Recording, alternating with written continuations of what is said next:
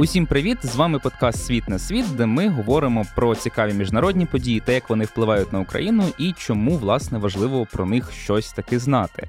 Цього разу у нас буде дуже непроста і дуже цікава тема, і сподіваємося, що вам сподобається слухати наш подкаст. У студії, як завжди, Олена Коренкова і Олег Павлюк. І власне для наших постійних слухачів, які з нами вже не перший сезон нашого подкасту, нагадаємо, що це не вперше ми вирішили поговорити про Китай. У нас була вже велика розмова про Сі Цзіньпіня і те, як він все більше утверджує владу в своїх руках. Але сьогодні ми поговоримо про Китай під іншою призмою українсько-китайських відносин, і, зокрема, поговоримо докладніше про так званий мирний план Китаю, який китайська влада запропонувала Україні і Росії для врегулювання війни, про те, що він означатиме, і навіщо цей жест відбувся саме зараз. Про все це будемо говорити. А допоможе нам у цьому наша запрошена гостя, експертка з питань східної Азії, магістерка зовнішньої політики Наталія Бутирська. Пані Наталю, доброго ранку.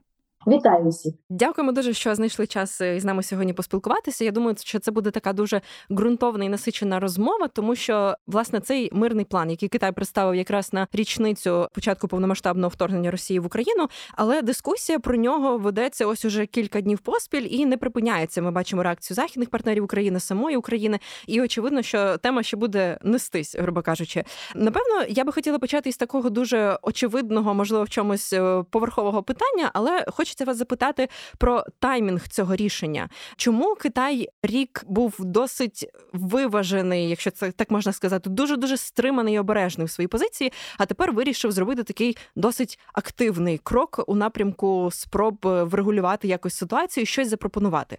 Як вам здалося, чому це сталося саме зараз? Причин цьому може бути декілька. Російська агресія проти України триває уже рік. І протягом цього року Китай перебував під певним пресингом з боку Сполучених Штатів, західних урядів, з боку нашого уряду. Також з точки зору нашого уряду, ми не можемо сказати, що це був пресинг, але принаймні постійні звернення, які були дуже відкритими, тобто не кулуарного характеру, і про це чули всі, хто хотів почути. І Китаю потрібно було вже, врешті-решт, сформулювати відповідь на те, як він ставиться до цієї ситуації, скажімо так, тому що Китай досі не називає війну війною, досі називає Росію агресором. І, власне кажучи, навіть оцей документ, який він виклав, це позиція Китаю стосовно політичного врегулювання української кризи. Тобто навіть у ньому ми вже знаходимо багато питань і знаходимо цю двозначність, яка лежить в поведінці Китаю. Тобто, це перше, що Китаю потрібно було висловитися те, чого від нього вимагали. Щоправда, оце висловлення воно принесло і розчарування для тих сторін, які хотіли конкретного впливу Китаю на Росію, і це є дуже очевидно. Китай знову ж таки повівся по китайськи, по східному, коли написав документ, який і не за вас, і не за нас, а за них. Друга ситуація про цей документ стало відомо під час Мюнхенської безпекової конференції, яку відвідав голова комітету ЦК партії з зовнішніх справ, і він відає всією зовнішньою політикою в комуністичній партії вищих ешелонів. І ось він оголосив про цей план, і мета була більше вплинути на європейських партнерів, тому що Китай дуже важливо, незважаючи на його суперництво і враховуючи такі погані стосунки з Сполученими Штатами, які постійно нагнітаються, зберегти гарні стосунки з Європейським Союзом.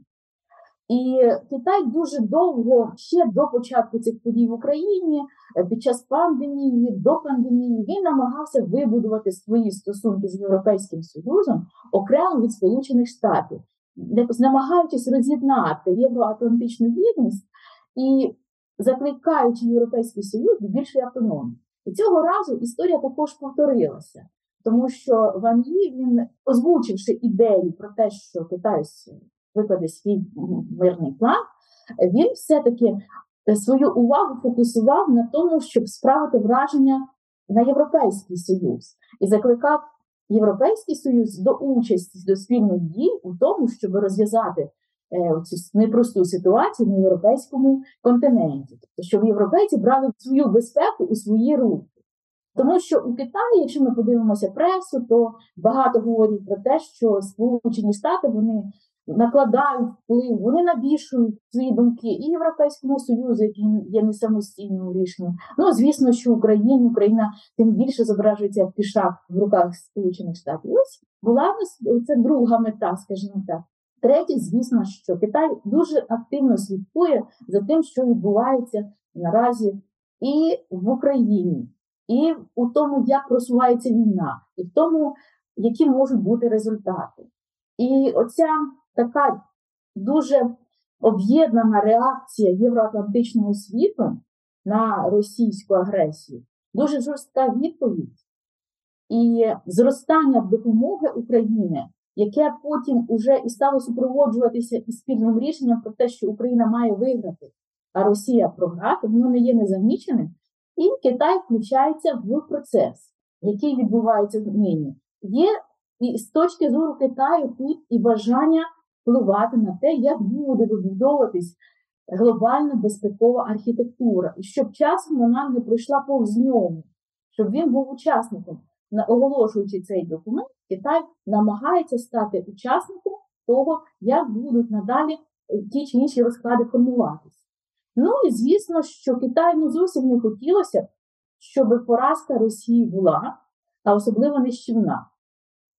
На сьогоднішній день дуже багато дискусій стосовно того, як має закінчитись війна, якою має бути поразка, до чого має дійти Україна, де межа. Тобто зараз ніхто достеменно не знає, як це все буде. але Китаю дуже б не хотілося, щоб Україна перемогла остаточно, тому що є розуміння того, що це негативно відіб'ється на режиму Путіна, на який все-таки Китай зробив ставку. Як би там не було, і всередині держави, всередині Китаю, дуже слабкі, але є індикатори, їх можна знайти про те, що існують сумніви, чи правильно було якось е, так здружуватися з Путіним, ілюструвати цю дружбу. Вони дуже слабкі з огляду на цензуру, але все-таки я, наприклад, зустрічала, особливо в вересні місяці. Тому, звісно, що для самого Сі Цзіньпіня, який демонструє дружбу з Путіним і особисто, і відносини без обмежень на рівні двох країн, все-таки оця поразка вона буде і його е, особистою іміджовою поразкою. Він не тільки іміджовою, тому що далі Китай дуже побоюється після того, як на його очах розпадався Радянський Союз, що буде з Росією, які процеси почнуться в Росії, е, хто прийде до влади, чи буде цей перехід, наприклад, спокійний, тобто заглядаючи наперед, заглядаючи на якісь негативні наслідки, які можуть бути, Китай вже цього боїться. Тому що в нього довгий кордон із Росією. Перше, е, друге, Росія все-таки вона відповідає за безпеку Центральної Азії, і, зокрема, Китай дуже боїться ісламського екстремізму, і боїться сепаратизму, і боїться мусульманських впливів, тому що він має по сусідству свій сіндянь уйгурський регіон. Це не боязнь сьогоднішнього дня, а загалом це для нього таке дуже тонке питання. Ну і основні інтереси, і основне місце, де Китай, наприклад, сходиться в бою Сполученими Штатами, це все таки Тайвань, це все таки Південно-Східне море, і тому йому дуже хочеться, щоб тил, яким є Росія, він був спокійним, стабільним, передбачуваним, ну і таким, як він на сьогоднішній день перебуває. Тобто дуже є є декілька чинників, я їх е, так охарактеризувала, які спонукали Китай нарешті сказати своє слово.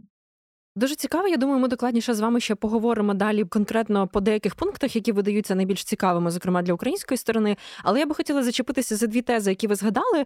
Перша, можете коротко пояснити про оцей момент, про те, що Китай прагне, якщо ну там не роз'єднати цю євроатлантичну єдність, яка склалася на підтримку України, то принаймні сфокусувати свою увагу, як ви сказали, на європейську аудиторію. Це специфіка китайського сприйняття дійсності і ну от загалом міжнародної політики зараз, чи це якесь недостатнє розуміння контексту, що війна в Україні все ж таки радше об'єднала Сполучені Штати і Європу у підтримці України? Як нам це варто сприймати? Ця ситуація вона сформована не сьогоднішнім днем. Китай запозичив таку політику у Росії, тому що Росія протягом дуже тривалого часу вона працювала на роз'єднання, використовувала принцип розділяй і володарі. І як результат, ми з вами побачили, що всередині багатьох європейських країн є групи впливу Росії, серед політиків, серед партій, які вона фінансує. І ці групи впливу дуже е, серйозно допомагали Росії проштовхувати її інтереси. Ну, зокрема, Північний потік, чи, наприклад, дуже слабку реакцію на анексію Криму, ну геть слабку реакцію ще в 2008 на війну з Грузією. Тобто ці впливи вони були. І Китай запозичив собі таку історію, скажімо так, і він почав працювати сам також на те, щоб сформувати відносини з Європейським Союзом окремі від Сполучених Штатів для того, щоб Європейський Союз дивився на країну на Китай, ну як е, з окремої точки зору і з точки зору своїх економічних інтересів. Більше того, Китай працював всередині самого Європейського союзу, намагаючись це теж такий принцип взятий з російської поведінки. Він працював окремо ще з країнами для того, щоб всередині країн зрощувати ті, які були більш лояльні для Китаю. І у 2012 році Китай зробив таку ініціативу, яка спочатку була 16 плюс 1, об'єднавши 16 країн Центральної та Східної Європи, і один це Китай. Потім до неї долучилася ще Греція. На цю групу був націлений інфраструктурний об'єкт. Пояс і, і шлях, тому що Європейський Союз спочатку так придивлявся до нього неохоче хотів співпрацювати в цих рамках, і тому Е, Китай спробував свої інфраструктурні об'єкти запропонувати цим країнам. Це було після 2008 року, після великої кризи, яку відчула на собі Європа, і, зокрема, цей регіон він дуже потребував коштів на розвиток своєї інфраструктури, яка відставала від великої Європи, від Західної Європи. І от тому Китай працював в цьому напрямку, а Німеччина, Франція і, і, Захід Європи він дуже прийняв насторожено цю ініціативу і вважав її троянським конем, яка була спрямована на те, щоб всередині Європейського Союзу вносити розкол стосовно фінансів, стосовно їхньої єдності, тому що цей розкол діє. Наприклад, у випадку з Угорщиною, те, як вона себе сьогодні веде і е, відносно Росії, і це теж саме споглядається відносно Китаю, тому що Угорщина постійно використовувала цю карту близькості з Китаєм, коли їй потрібно було отримати додаткові фінанси від Європейського Союзу. Як тільки вона їх не отримувала, тому що від неї вимагали ще і реформ, якихось, і взагалі демократизації певної, то вона казала, ми будемо звертатися до Китаю. І Китай дуже активно просував свої інтереси всередині Угорщини. На сьогодні теж Китай є впливовим досить у цій країні. Тобто, в такий спосіб грошима Китай намагався задобрити певні країни Європи для того, щоб згодом отримати якісь стратегічні об'єкти вигляді портів. Тому що на сьогодні 10% стратегічних об'єктів портової інфраструктури вона належить китайським компаніям. І зі свого боку, наприклад, окремі країни теж дуже прагнули мати сильніші зв'язки з Китаєм, зокрема сама Німеччина, тому що Ангела Меркель, вона виступаючи від Європейського Союзу, дуже активно просувала інтереси німецького бізнесу. І от на сьогодні, що ми маємо? Коли Ван Ді приїхав до Європи, він здійснив ще три візити до Італії, до Франції, ну а вже в Німеччині він зустрівся з німецьким керівництвом і далі до Угорщини. Тому що Угорщина, я перших з Угорщини вона залишилась єдиною країною, яка не розчарувалася тій ініціативі 16 плюс 1, і яка досі е, підтримує стосунки, на відміну від інших країн, які, власне кажучи, дуже негативно ставляться до Китаю, і, зокрема, уже зараз через його реакцію на війну Росії проти України і через те, що він досить близький до Росії. Е, що стосується цих країн, то їхній бізнес і загалом в Європі зараз дуже важко дивитися на Китай з точки зору його поведінки і його підтримки Росії, яка умовна за плечима, але все таки нейтральності проросійського характеру, і в той же час зберігати бізнес-відносини. Тому що російська агресія вона відкрила очі в Європі, що дуже багато помилок вони допустили аналогічних тих, як які вони допустилися з Росією, намагаючись робити бізнес as usual і не звертати уваги на багато речей. Так от тепер і в Європі розуміють, що ті ж самі помилки вони зробили і з Китаєм, випускаючи з уваги те, що це авторитарний режим, і те, що не тільки всередині Китаю було зроблено чимало речей, які далеко не відповідають запитам світу. А зараз вже ситуація ускладнюється багатьма іншими факторами.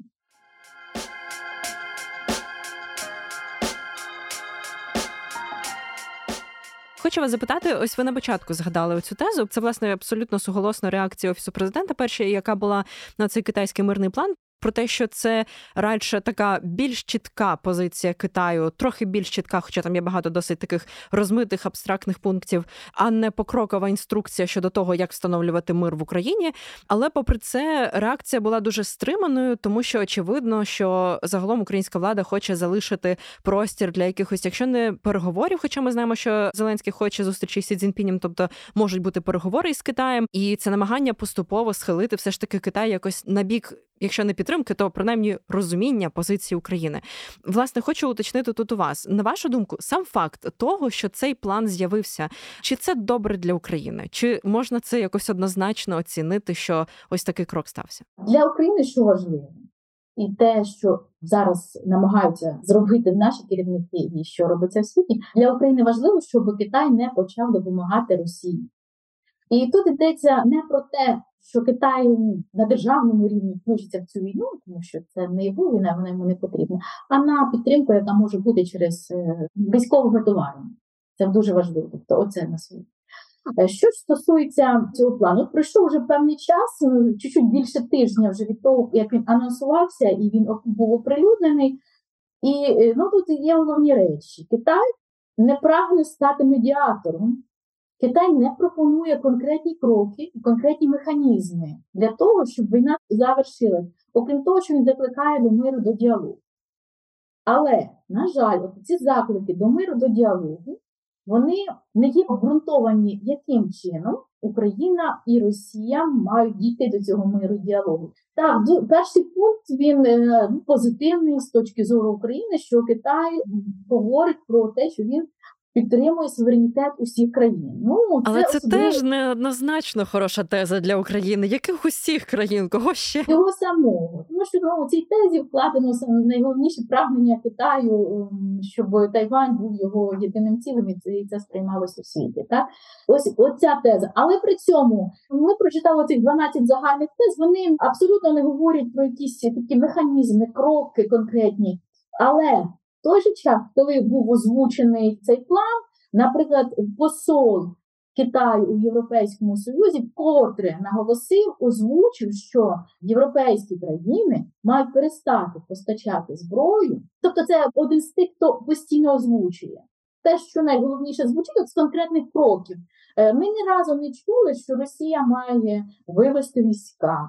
Ми ні разу не чули, що Росія має вийти, наприклад, Запорізьку, ну, як мінімум, якщо так як Китай, наприклад, пише про забезпечення безпеки ядерних станцій, то ми ні разу не чули, що вони мають залишити цю станцію, виконавши резолюцію і заклики МАГАТЕ. Але при цьому ми чуємо дві речі, які є не проукраїнськими, але які є дуже проросійськими: перестати надавати Україні зброю і зняти санкції. А санкції тут ще такий треп для нас, для України, зняти санкції. Так? Тому що коли Китай намагається всадити, ну принаймні е, говорить про це, що він за переговори підштовхує до них, він тут же паралельно пропонує, щоб зняти односторонні санкції, тобто не тільки змусити сісти без передумов Україну і розмовляти з Росією, а в цей час заходу перестати надавати Україні зброю, за допомогою якої вона може захищатись, без всяких гарантій що Росія не скористається цією ситуацією для того, щоб захопити більше територій. А я вже мовчу про те, що вона вже чимало захопила і не хоче звідти виходити. Якщо треба зняти санкції, для того, щоб у Росії не було зовсім ніяких стримуючих факторів, які впливали на її економіку і заважали її надалі посилювати себе, щоб довести свою агресію до повного результату, тобто до повного захоплення території України. Тому що е, якщо Китай це озвучує повітря, я не знаю, може він у це вірить, що Росію можна спинити, посадити за переговори, то інших сторін, які вже Після 2014 року, після нинішнього повномасштабного вторгнення, інших сторін, які вірять в те, що Росію спинять переговори, якісь домовленості немає. Ще інше питання: Китай не хоче бути гарантом безпеки України. Українська сторона пропонувала ще на початковому етапі, коли йшла мова йшла про можливість переговорів певних так. Протягом року е, Україна вже розглядала варіант, яким чином завершити війну, хто буде гарантувати їй безпеку. Китай промовчав на цю пропозицію.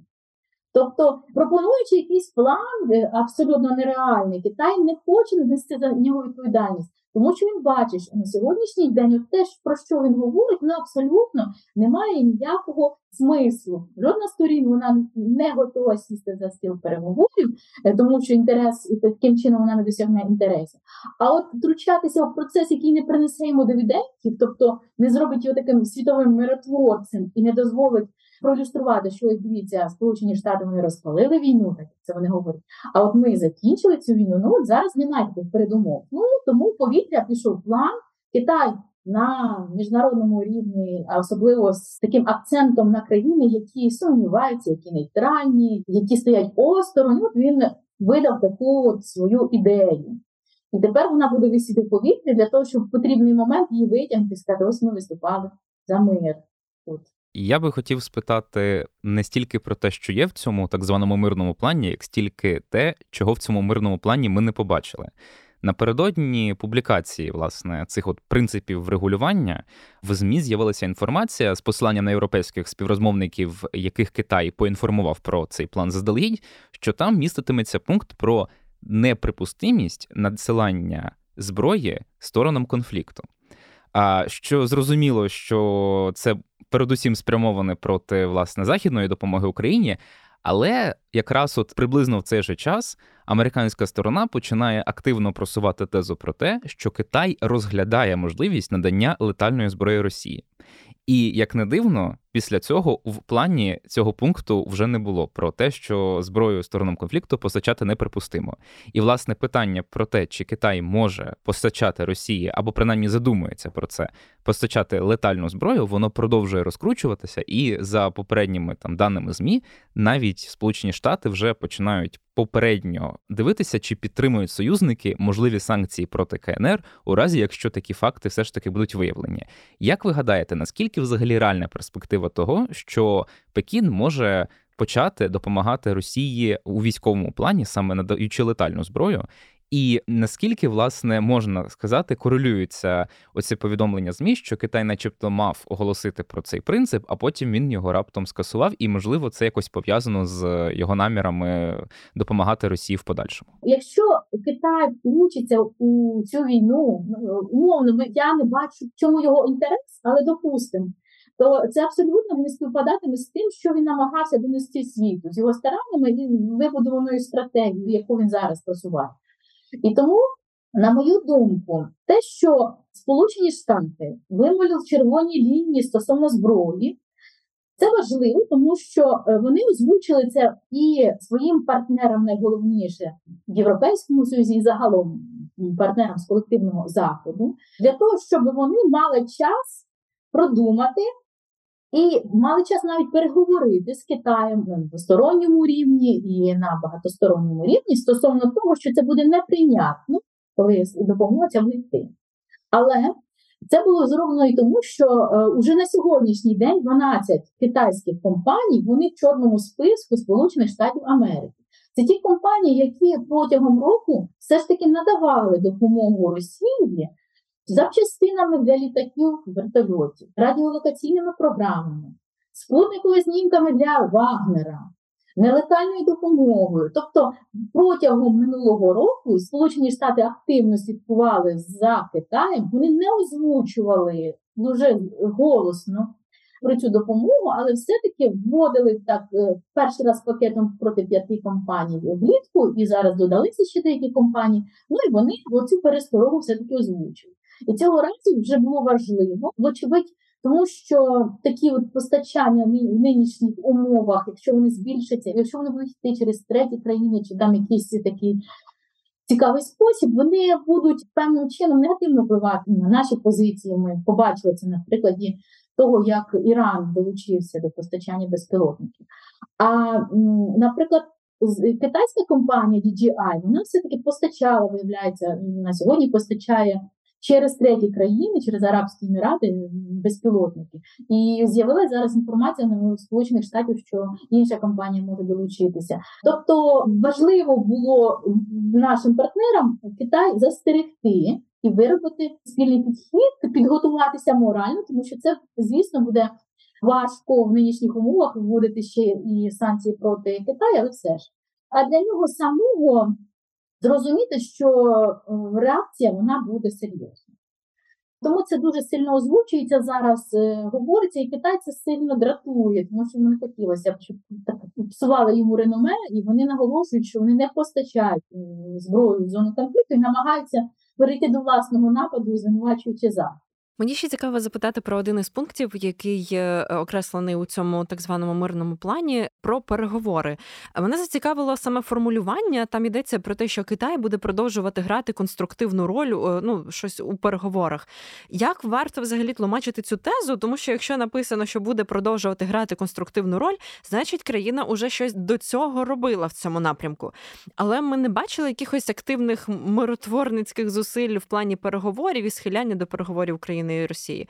Чого тут варто очікувати, як взагалі тлумачити цю тезу? Чи ну ви вже зуважили про те, що справді українська сторона просила Китай бути певним гарантом безпеки? Китай поки активно на це ніяк не реагує і, очевидно, не дуже цього прагне. Але чи може він бути якимось посередником е, в переговорах і? Якого характеру тоді будуть ці переговори, якщо ми говоримо про все ж таки певні небезпеки для української сторони? Як ви бачите це? Це загальна фраза бути активним учасником конструктивною стороною, вона звучить протягом року. І зараз тільки вона була зазначена так офіційно. Е, тобто ми за цією фразою не повинні очікувати, що Китай візьме і включиться, тому що в Китаї протягом року було дуже багато можливостей для того, щоб зіграти конструктивну роль. До цієї конструктивної ролі його постійно закликали. І е, дивіться, стосовно конструктивної ролі, тобто взяти на себе переговори і виступити переговорником ну, Китай не буде. У нього немає досвіду ведення миротворчої такої місії. Переговорною площадкою Китаю свого часу була шестисторонній діалог стосовно Північної Кореї, він закінчився нічим. І Китай виступав однією з сторін по ядерній програмі Ірану, яка теж закінчилась нічим. І взагалі договір цей е, він був Сполучені Штати вийшли з цього договору. Тобто, якусь роль позитивну таку чи вагому він не відіграв для того, щоб включатися наразі у процес. В разі, коли буде перемога, коли будуть йти певні розмови про закінчення війни коли будуть йти певні розмови про те, як вона має бути сформована, тоді Китай може долучитися і вимагати, щоб його голос почули. Тобто цей пункт є. Наприклад, для того, щоб його інтереси були враховані. Поки що ми не уявляємо, це дуже ілюзорно, якби якщо. А от стосовно того, що Китай включиться зараз і почне нам допомагати, ну я е, такої не бачу. Не те, що небезпеки, я не бачу ролі його, на жаль, тому що у Китаї було багато можливостей долучитися, хоча б кулуарно, для того, щоб допомогти Україні. Ну, хоча б візьмімо, давайте от ми на прикладах інших країн, які теж дотримуються нейтральності, чи може не зовсім на нашому боці, якби нам хотілося, скажімо так, чи ведуть торгівлю з Росією, але все ж таки вони використовують можливості для того, щоб в окремих ситуаціях зіграти позитивну роль. Ну, візьмімо, наприклад, роль Саудівської Аравії та Туреччини у визволенні наших хлопців з Азову. І тут я зразу хочу сказати, що коли йшла мова про те, як їх визволити, тому що Червоний Хрест взяв під, під свою відповідальність, скажімо так, їхнє виведення, і нібито взявся відповідати за їх безпеку, тоді, коли хлопці виводили з ем, Азову з Азову, тоді ж дружини хлопців, які там перебували, вони звертались до всіх, як ви пам'ятаєте, інстанцій, до всіх, до всього світу, і звертались в тому числі до Сі особисто для того, щоб він відіграв позитивну роль і наших військовополонених змогли повернути. Китай відмовчився, і Китай не відіграв кулуарну роль. Що ж стосується цього плану, що я помітила, на мою думку, Якщо Китай е, можливо включиться в постачання через треті сторони, знаючи ризики, е, не Китай, а окремі компанії, е, і про це стане відомо. Цей факт можливий, коли окремі компанії через окремі країни не напряму. Ця вірогідність ну, можлива, але постачання але... зброї маєте на увазі? Е, так, з постачанням зброї можливо десь через якісь, е, тобто не напряму. Я е, особисто не думаю, що зважаючи на там, ми з вами переговорили купу факторів, що Китай включиться як держава допомагає. Але Китай наразі включився в іншу гру. із своїм цим планом з урегулювання своєї позиції. Він включився в гру тиску на Україну, примушення до миру активно. І от зараз я це стала помічати дуже чітко. Тобто Росія сама пробувала це робити вже протягом тривалого часу. Ще фактично з літа, коли поразки вже в неї були за плечима, а наступні в південному напряму очевидні. І ось тоді, коли Росія почала цей тиск і розбиваючи нашу інфраструктуру, намагаючись тиснути на цивільних, а через цивільних на владу, ну їй не вдалося. І протягом цього періоду були голоси інших країн, що ну от почати переговорити, краще говорити. Тобто були голоси, ті, хто підтримував Росію, не називаючи агресор. І ось зараз Китай оголосив, що цей мирний план певною мірою він об'єднує навколо себе країни, які хочуть миру, незалежно якою ціною, і безвідносно до ціни України, просто їм некомфортно. І, зокрема, наприклад, білоруський президент зараз перебуває у Пекіні, і він дуже підхопив цю ініціативу. Видно, як йому радісно, що нарешті Китай оголосив про цей пуш так, до миру, як така вагома сила. І тепер вже може за його плечима стати ряд країн, зокрема Росія, яким би дуже хотілося б посадити Україну. От якраз оцей момент наразі буде сильно буде пропрацьовуватися.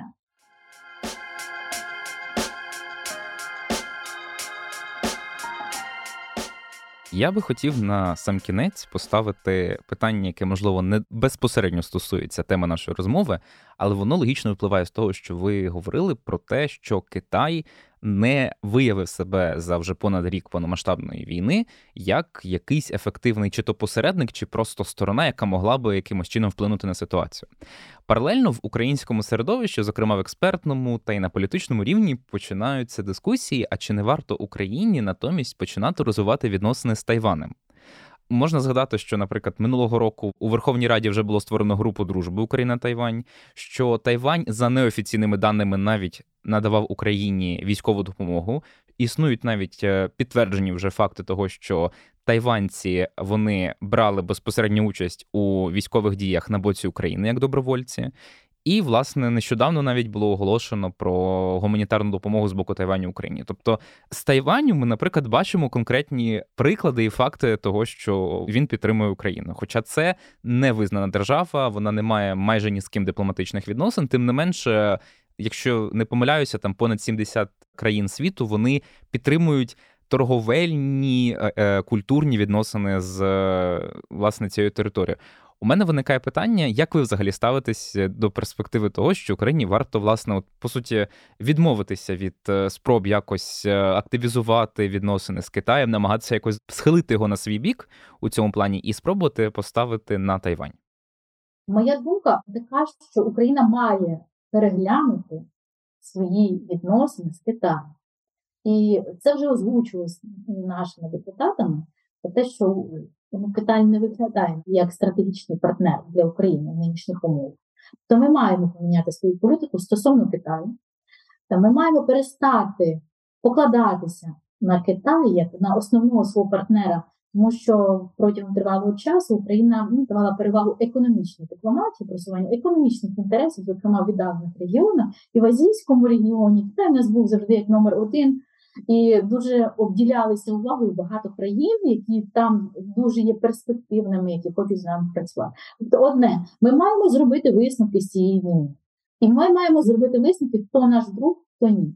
Дійсно, що на сьогоднішній день Україна так поступово сходить до розуміння, особливо на наш на офіційному рівні, наша влада на проходить до розуміння, що ну поки що вибудовування стосунків з Китаєм не нашкодить. Так, вони дуже обережні в тому, щоб не нашкодити ну це дійсно важливо. Але з іншого боку, Україна це країна, де на сьогоднішній день формується загальний світопорядок. Від нашої перемоги буде дуже багато залежати в світі. Те, як світ цей буде вибудовуватися, те, як будуть вести себе ті чи інші гравці, зокрема Китай. І в цьому е, випадку на нас дуже багато країн, дуже багато народів дивляться з надією.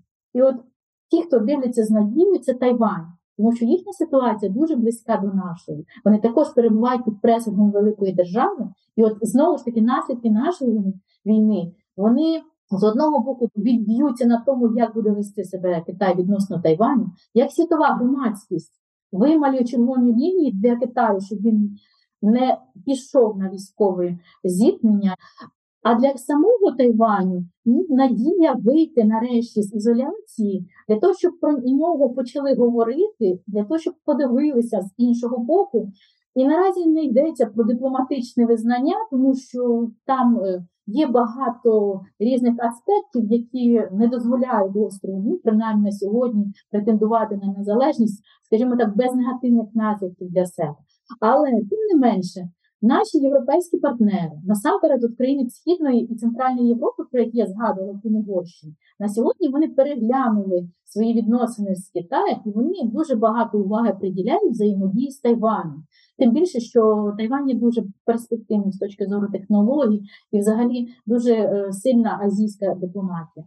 І в цьому випадку Україна має не боятися запозичувати досвід наших сусідів, Чехії, Словаччини, Польщі, Балтійських країн і також разом з ними, е, використовуючи і їхні напрацювання, співпрацювати з Тайваном. Це перше. Друге, все-таки ми маємо після цієї війни вийти ще голосом.